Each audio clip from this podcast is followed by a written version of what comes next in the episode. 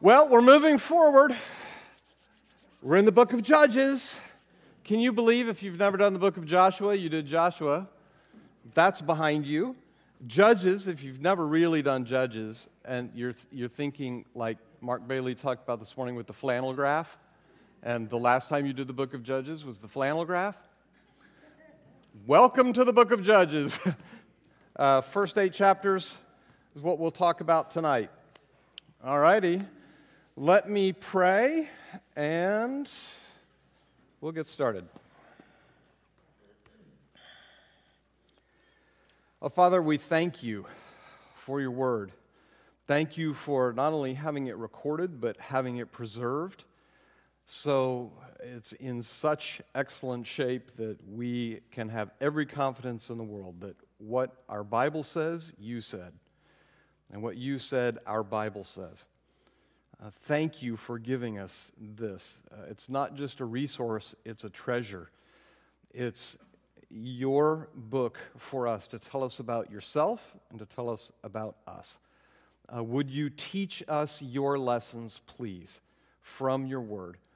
And I pray that, uh, Holy Spirit, you would come tonight, be present with us would you teach, would you guide, would you lead all of my brothers and sisters into truth?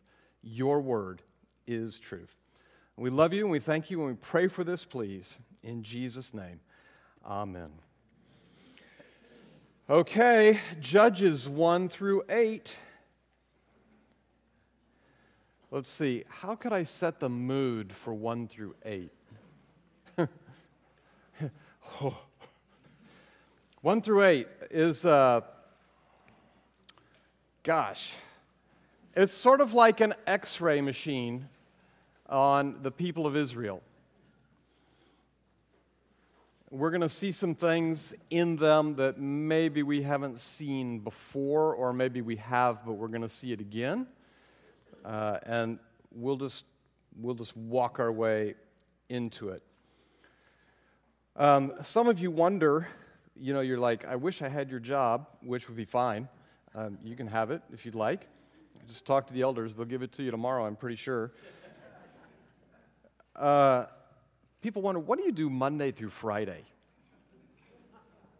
It's a great time. You only work one day a week, and that's not even a whole day.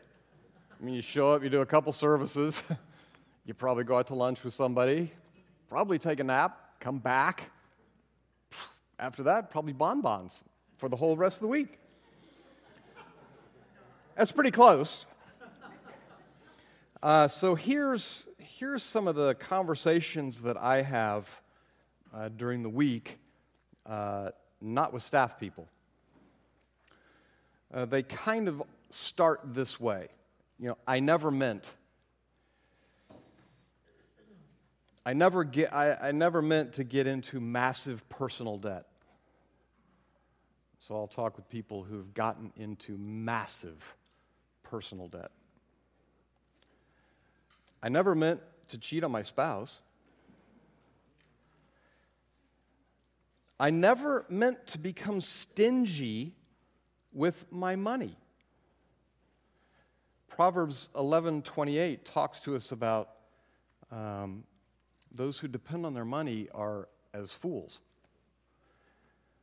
But there are people who get so tight with their money, uh, they become stingy. But the one most people want to talk about is this one. I never meant to become lukewarm in my spiritual life. Now, nobody's ever said these next words to me, but if I were able to synthesize it and put it all together, you know, but they, they would say, but I got bored. Or it became too hard to seek change. Or it took too long. Nothing ever seemed to change. Or this one, it no longer seemed worth the effort. I never meant to become lukewarm in my spiritual life. But there I am. I can assure you that no one has said to me, I intended to get into any of these things.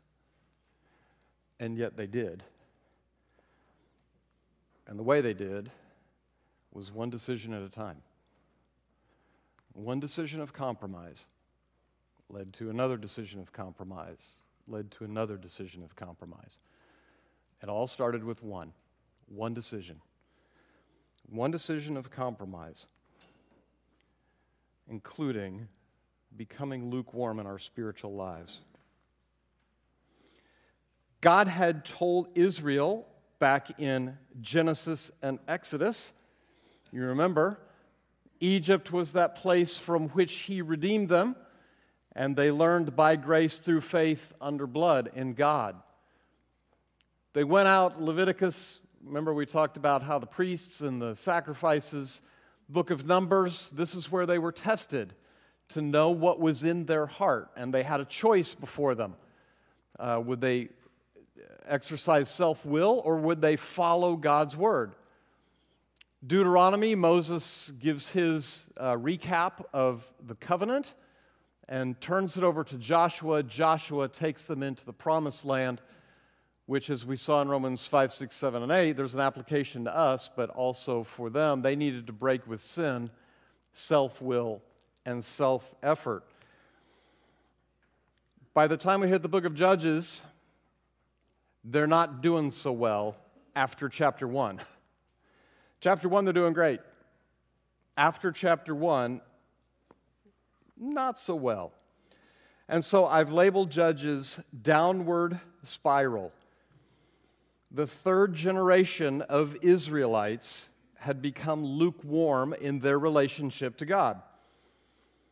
Their incomplete allegiance to the Lord led them on a downward spiral of compromise, sin, defeat, and missing out on God's best for their lives. Downward spiral. So I wanted to capture it this way it's a slippery slope from living with the Canaanites to living like the Canaanites. Tonight, we're going to look at the divided heart of compromise.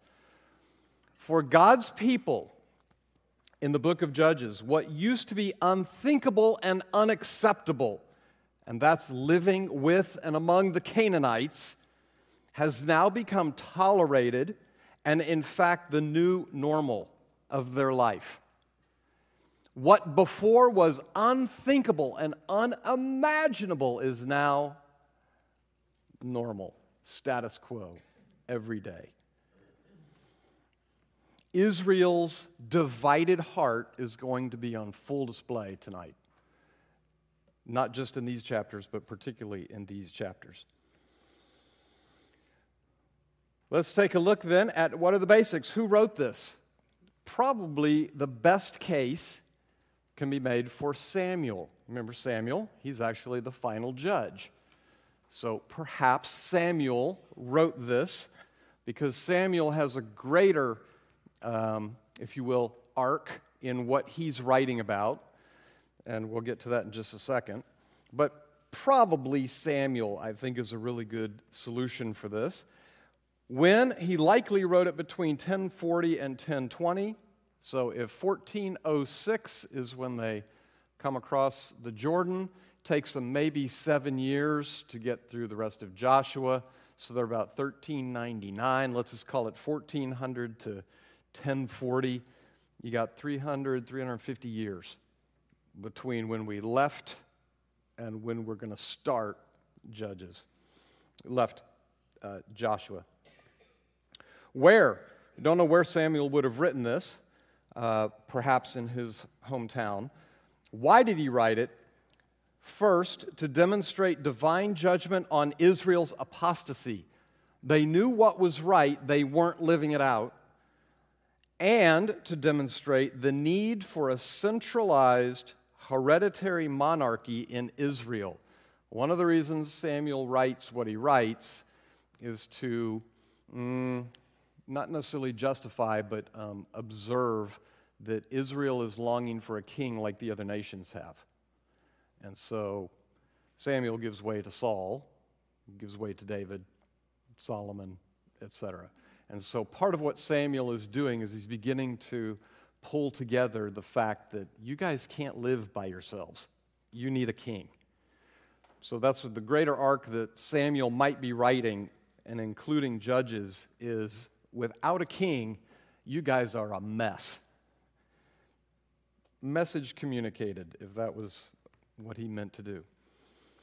So, this is the book of Judges. First question is what is a judge? Well, here's what they aren't they're not officially elected, appointed, or anointed. They didn't inherit their office as did Aaron or the Levites.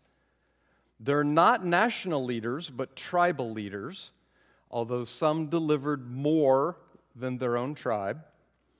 They're not chosen, star this one, they're not chosen based on their spiritual maturity. what they are. They are raised up sovereignly and spontaneously by God. They are primarily military leaders. They also seem to have some civil function from time to time. And they turn out to be a temporary deliverer. Temporary deliverer. So, where were the judges found? All over the place, from north to south, from east to west. You see all these, you can probably see it on your, um, the picture in your handouts. All, all the places the judges came from or were doing their judging. So, this is where the judges are from, what they aren't, what they are. The story of Judges is, yes, partly about the judges. It's also partly about Israel, but the most of it is about God. That in spite of how Israel behaved, God continued to intervene in their lives for good primarily the book of Judges is about God. And when you're finished with chapter 21 at the end of next week, hopefully you look back and say, wow, those, those judges, wow, those people, oh my goodness. what an amazing God. This book, like every book we go through, this book should help you learn something new about God. And the more you understand what was happening in the culture with the Israelites, I hope the more amazing God will be to you and how he continues to intervene um, in all these different places, in all these different ways. God is amazing in the book of Judges. So, this is where they served. We begin the book of Judges we finished um, in Joshua 24. It was actually a little bit before that in some of the later chapters there, where the, um, the different tribes had not been successful in driving out all of the Canaanites that were in their particular tribal allotment. So we left with an incomplete conquest. After the death of Joshua, the Israelites asked the Lord, Which tribe should go first to attack the Canaanites? And the Lord answered, Judah, for I've given them victory over the land. So off they go. By the time we get to verse 19, uh, the Lord was with the people of Judah, and they took possession of the hill country, but they failed to drive out the people living in the plains who had iron chariots. And then we go through some of the other tribes, there's a quick recap through the rest of chapter 1, quick recap of how the, all the tribes struggled to get rid of all the Canaanites in their tribal allotment. Now, all of this came on the heels of chapter 24 in Joshua, where they said, remember, he calls the big stone as a witness. And he says, You're going to do this, and you're going to do this, and you're going to do this. We will serve the Lord. And that's what they all say. And Joshua says, This stone has heard everything you've said and will act as a witness uh, for you or against you. And they're like, Yay, here we go. So off Joshua goes off the scene. Here comes the new leaders on the scene. They have made these great resolutions. They have a great start in the first 18 verses. Then, nine, whoops, then 19 through 2 9, and we get this, again, this recap. And the end of the recap is Joshua dying. So there's a little bit of overlap here with, with Joshua. The incomplete conquest. You have to ask yourself, why, why did they give up? I mean, the Lord said, I will be with you. I will take care of all these Canaanites for you. Why, why did they stop? Well, maybe it became too hard. Maybe it took too long. Maybe it was just no longer worth the effort. I don't know. But they stopped. And so the new generation comes on the scene beginning in verse 10 after that generation died, meaning the, Joshua, the generation that walked with Joshua, another generation grew up who did not acknowledge the Lord or remember the mighty things he had done for Israel. What? You read that verse and go, What? How could that happen? How indeed could that happen? In a sense, who is responsible for that? The generation who walked with Joshua. They evidently didn't do such a good job of passing it down to their children, or maybe even their grandchildren in that next generation. The Israelites did evil in the Lord's sight and served the images of Baal. They abandoned, get these words, they abandoned the Lord, the God of their ancestors who had brought them out of Egypt. They went after other gods, worshiping the gods of the people around them, and they angered the Lord.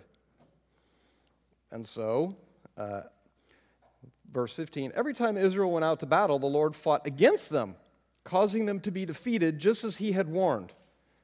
And the people were in great distress. So, this new generation comes on the scene. They are not following Yahweh. In fact, they're doing worse than that. They're chasing after Baal and Ashtaroth. And um, I don't want to get too graphic. Baal and Ashtaroth um, probably were uh, like fertility, a fertility god and goddess. Um, and that brings along all sorts of things later on in, in the Old Testament. uh, just remember that for right now. So, Baal and Asheroth um, are nasty, wicked. Um, yeah, they're just not good. The, the, I don't know why you even have gods like this, but they did. And they're abandoning Yahweh, they're abandoning the Lord, and they're going with these worship, chasing after these other gods, which, if they're a god and goddess of fertility things, you're chasing after that, you can, that's, that's just messed up. okay? Israel is messed up in what they're pursuing now. So the new generation comes on the scene, and they clearly have an incomplete dedication, and they compromise every which way they can the Lord, we're going to get an overview and uh, or a, a, uh, an overview sentence in verse 16. Then the Lord raised up judges to rescue the Israelites from their attackers. Yet Israel did not listen to the judges, but prostituted themselves by worshiping other gods. How quickly they turned away from the path of their ancestors who had walked in obedience to the Lord's commands. They just, they run amok Israel, as soon as Joshua dies, Katie bar the door. They are, compromise is on. So here's where the different judges come in. There are, some would argue, I think it's, I think it's correct. You can make an argument for a few more or a few less judges, but here's the 12 that most everybody will, will agree to roughly. Uh, some of these are familiar names to you. You know, you've probably heard of Gideon, you've probably heard of Samson. Um, you may have heard of some of these others, uh, but there, some of them are a little more minor kinds of judges. And so they begin living with the Canaanites. They cannot drive them out of their tribal inheritance.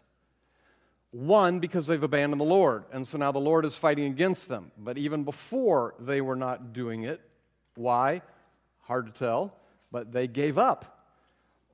They gave up chasing and pursuing and, and battling the enemies to get them out of their land. So, you've seen other graphics like this. This is the downward spiral. The beginning of the book of Judges, we see this cycle kick in of sin and oppression and repentance or deliverance. And repentance, at least in this chart, repentance is certainly a good word. I might call it um, they cry out for relief. I'm not sure they're really crying out for, in repentance. I think they're crying out for relief.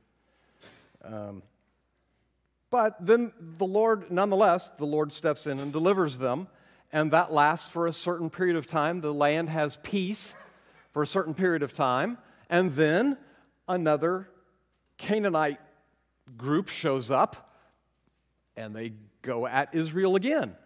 And the whole cycle repeats and repeats and repeats.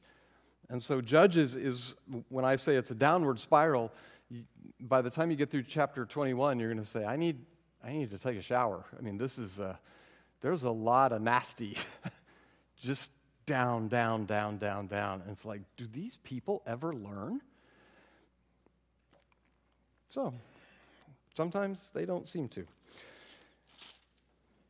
So, the nations, these are the nations that the Lord left in the land to test those Israelites who had not experienced the wars of Canaan. He did this to teach warfare to generations of Israelites who had no experience in battle. Isn't that curious that Paul talks to us about the armor of God and the sword of the Spirit? To do what? To battle. Hmm. Curious. So Othniel becomes the first judge. We've seen Othniel before at the end of uh, Joshua. And so Othniel comes on the scene. He's the son of Caleb's younger brother. And so Othniel comes on the scene and he rules for 40 years, or he at least presides for 40 years, and there is peace in the land for 40 years. Verse 11. Uh, verse 12. Once again, this is a great story. Once again, the Israelites did evil in the Lord's sight, and the Lord gave King Eglon of Moab control over Israel because of their evil. Eglon enlisted the Ammonites and Amalekites as allies, and then he went out and defeated Israel, taking possession of Jericho, the city of palms. And the Israelites served Eglon of Moab for 18 years. But when the people of Israel cried out to the Lord for help, the Lord again, keyword, the Lord again, raised up a rescuer to save them. His name was Ehud, son of Gera, a left handed man of the tribe of Benjamin. Oh, now if you're reading this for the very first time, you're going, ooh he's a lefty. Because still today, the predominant hand is right hand. So if I'm going to have a sword, which side am I going to have it on? I'm going to have it on my left side because I reach across. So if I was ever going to get um, frisked, like let's say when see a king, if I was ever going to get frisked, they're going to pat me down because they think I'm right handed. You got no sword. He's clean. He's good. But if I'm a lefty, you haven't checked the other side. Key piece of information. So Ehud is a left handed man of the tribe of Benjamin. The Israelites sent Ehud to deliver their tribute money to King Eglon of Moab. So Ehud made a double edged dagger that was about a foot long, and he strapped it to his right thigh, keeping it hidden under his clothing. He brought the tribute money to Eglon, who was very fat. I'm just reading it, right? It's not a commentary, I'm just reading it. He was very fat. After delivering the payment, Ehud started home with those who had helped carry the tribute. But when Ehud reached the stone idols near Gilgal, the what? The stone idols? Ah. When he reached the stone idols near Gilgal, he turned back. He came to Eglon and said, I have a secret message for you. so the king commanded his servants, Be quiet. And he sent them all out of the room. Just underline the room. Ehud walked over to Eglon, who was sitting alone in a cool upstairs room. Well, in that particular time and in those particular kinds of um, structures, you put the toilet on the roof in a room. You made a room for it. And you'd go up there to do your business. Keep reading. You're like, what? They didn't tell me this in Sunday school. No, they didn't. Ehud, Eglon is sitting alone, yes, he is, in a cool upstairs room. And Ehud said, This is just weird, but okay, culture. And Ehud said, I have a message from God for you. As King Eglon rose from his seat, ah, Ehud reached with his left hand, pulled out the dagger strapped to his right thigh, and plunged it into the king's belly. The dagger went so deep that the handle disappeared beneath the king's fat. So Ehud did not pull out the dagger, and the king's bowels emptied. mm. Then Ehud closed and locked the doors from the inside and escaped down the latrine. Woohoo! I don't know how to make a flannel graph of this one. and you go, this is crazy. Mm, keep reading. After Ehud was gone, the king's servants returned and found the doors of the upstairs room locked. They thought he might be using the latrine in the room, so they waited. He's got to be in there because there's all kinds of stuff all over everywhere. Uh, so they thought he might be using the latrine. So they waited. But when the king didn't come out after a long delay, they became concerned and got a key. And then they opened the doors and they found their master dead on the floor. While the servants were waiting, Ehud escaped. So he goes down the chute, plop, runs out because there must have been an exterior, um, maybe they had a way to clean this thing out. he runs out, even if he climbed out of a hole in the ground, he climbs out and he runs. And they, uh, he rallies everybody and they kill 10,000 of their most able bodied warriors. So, Ehud, great, uh, great story. That's why you, you, you got to read slowly and carefully and go, what is this stuff? There's a room, and there's some guys locking the doors, and what? How does this guy get out if he locks the doors behind him? Right? He, he closed the doors and he locked them. How does he get out? There's only one way of escape now. He's got to go down. Ooh, yeah. Okay, great story. Oh, that's Ehud. Uh, who's next? Shamgar. We just get one verse on Shamgar. He once killed 600 Philistines with an ox goad. I've done 800. I don't know how he only did 600. you know what an ox goad is, right? It's just a pointed stick. It might have been made of iron, but it's just a, they put, remember Paul, or God says to Paul, why do you kick against the goads? Because if you were an animal, you would kick. And so they put pointed things so that when they kicked, they'd go, ah! It would punish the animal for kicking. So the goads were designed so, okay, animal, you just keep, you keep your legs down.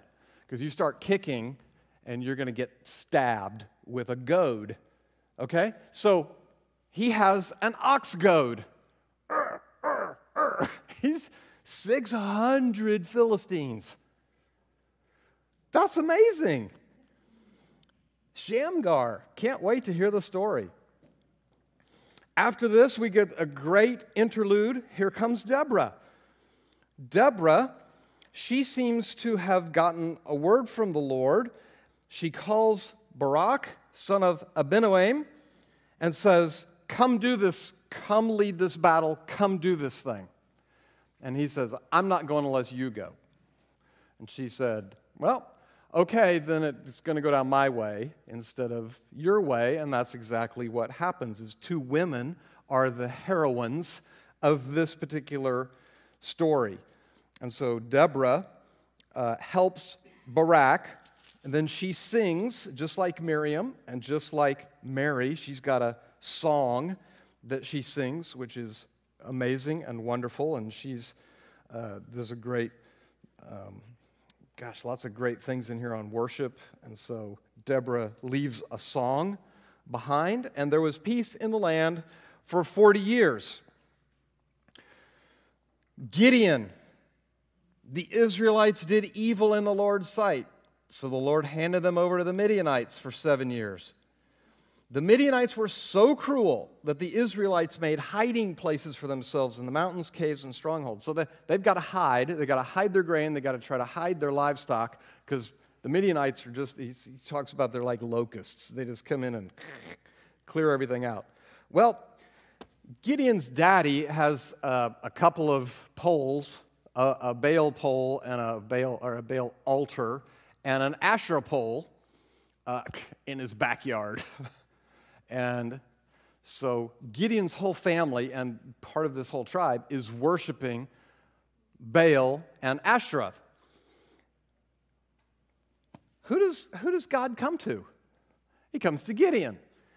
And he says to Gideon, Here's what we're going to do, right? You're going to tear this down. And uh, so, anyway, he does that, and he's called to go into battle against the Midianites he gets 10, uh, let's see, 32,000 warriors.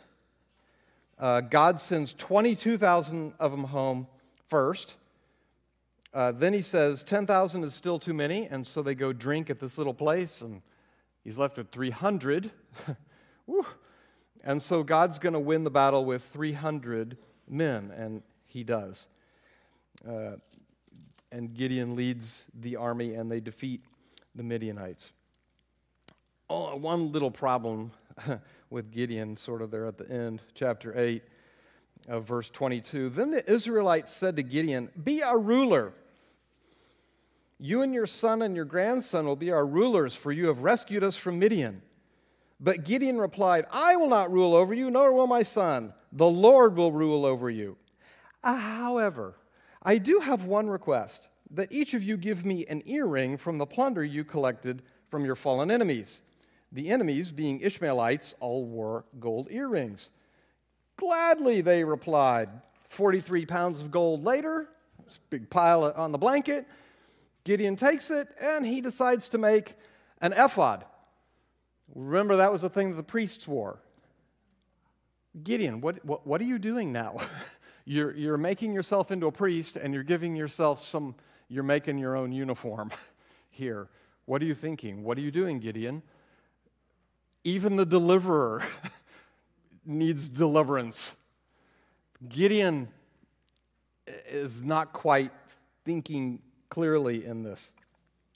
As soon as Gideon died, The Israelites prostituted themselves by worshiping the images of Baal, making Baal Berith their God. They forgot the Lord their God who had rescued them from all their enemies surrounding them.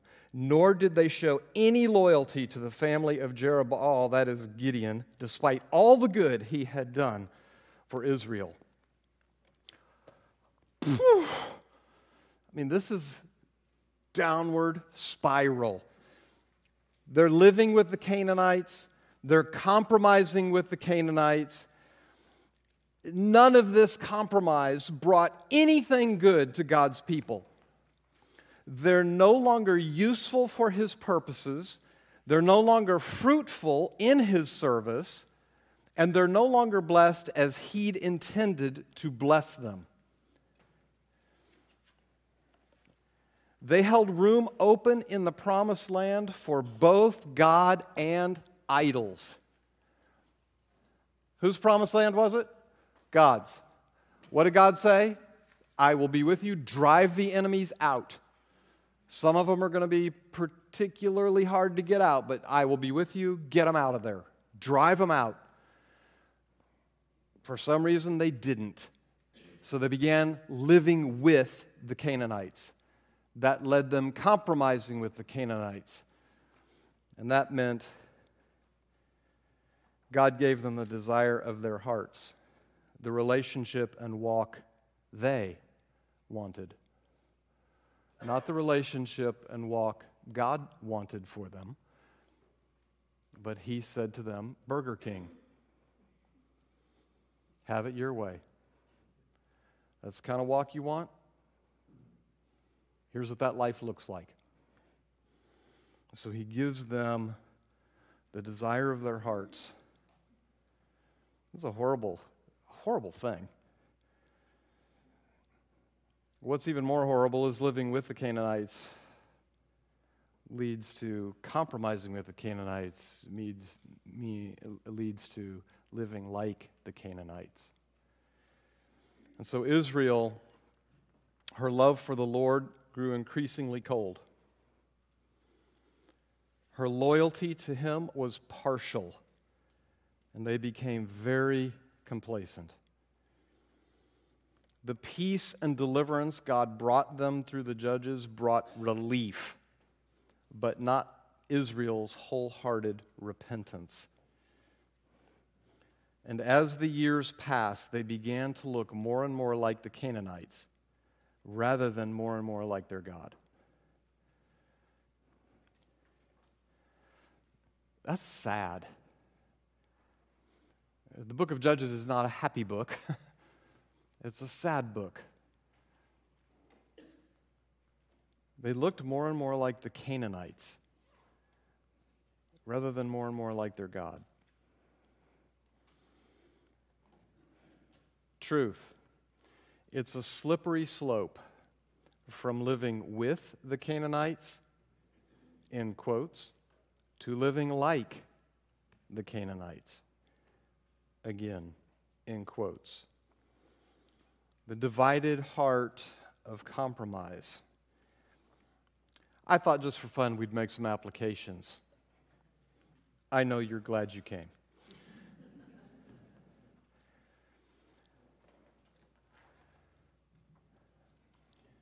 Is what at one point in your life something was unthinkable, has that now become tolerable?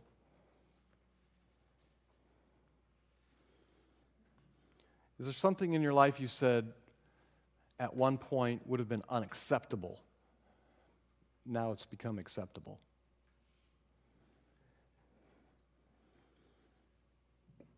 you know what, maybe it wasn't that big of a deal to begin with. But now the tolerance for that Canaanite has become your new normal or my new normal. That's called compromise. Truth is, we all have divided hearts. And the book of Judges just helps us look at that.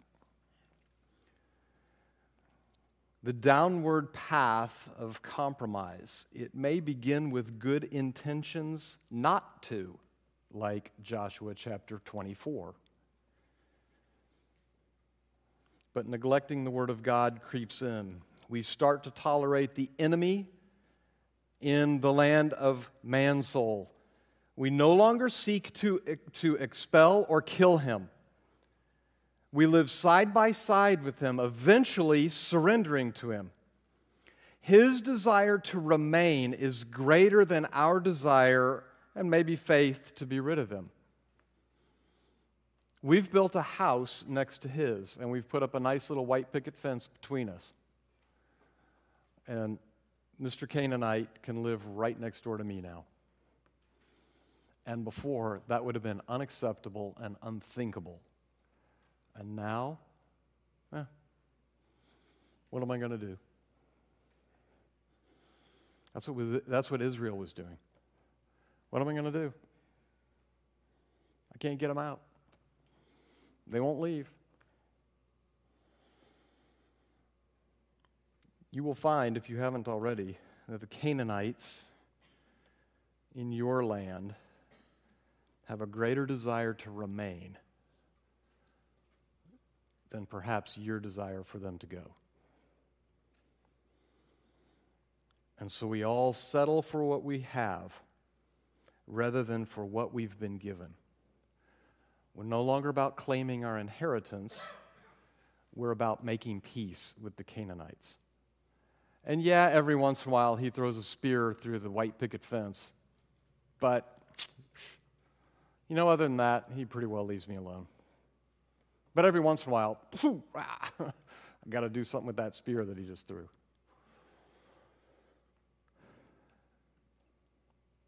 And I'm afraid, uh, I know for me, uh, to settle for what I have rather than for what I've been given is a daily temptation because it's just so much easier.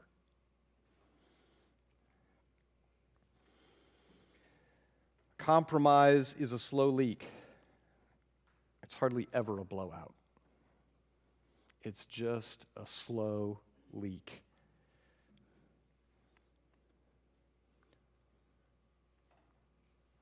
Maybe it just becomes too hard. Maybe it just takes too long. Maybe it just no longer seems worth the effort. So, why do we compromise? Let's look at it in reverse. An incomplete conquest for Israel or for us is the result. They knew God's expectation regarding the promised land because they knew God's word. So they knew the result. So let's back that up one step. They had an incomplete obedience, which is the means to the result. They failed to trust God's promises and walk in the power of His presence. So their incomplete obedience eventually led to an incomplete conquest. But let's back up one more step in the Israelites as well as for us. An incomplete conquest, that's the result. An incomplete obedience, that's the means. A divided heart, that's the cause. They gave both God and idols a place in His land and in their hearts, and so do we. Let's talk about some truth for divided hearts, of which I have one as well. There can only be one God and leader of my heart in the promised land, in quotes, of my Mansoul. There can only be one God and leader. All other gods, in quotes, or idols are hypocrites. They're pretenders. They promise what they can't deliver. Idols cannot be redeemed, reformed, changed, or the last one, controlled. They cannot be controlled. Instead, they must be exposed for what they are false and no true source of hope or life. and be expelled by the Holy Spirit of God. Our wonderful brother, who's now with the Lord, uh, wrote a book a number of years ago called Counterfeit Gods. If you've finished Respectable Sins, um, you could start on Counterfeit Gods by Tim Keller. Uh, another horrible book. He, he'll identify four. He says he, would trace all of these false gods, counterfeit gods, down to four.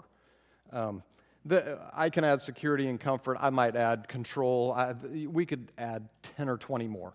But he's done a really good job uh, on these four. So let me just read you a couple of things that, that he's written. Uh, he says, Every human being must live for something. Something must capture our imagination, our heart's most fundamental allegiance and hope. But the Bible tells us that without the intervention of the Holy Spirit, it will never be God Himself. If we look to something that has been created to give us meaning, hope, and happiness that only God, can, God Himself can give, it will eventually fail to deliver and it will break our hearts instead. There is always something that we invest in to reach a level of joy and fulfillment that only God can give. The most painful times in our lives are when our idols are threatened or removed. When that happens, we can respond in two ways. We can choose bitterness and despair.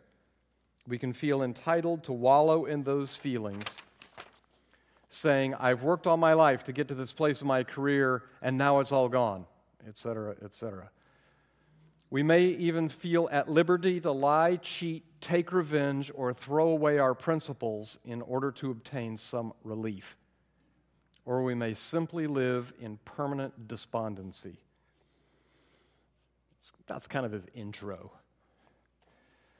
Uh, chapter on love. You say, is love bad or wrong? He's talking about a particular love. He says, romantic love is an object of enormous power for the human heart and imagination, and it can dominate our lives.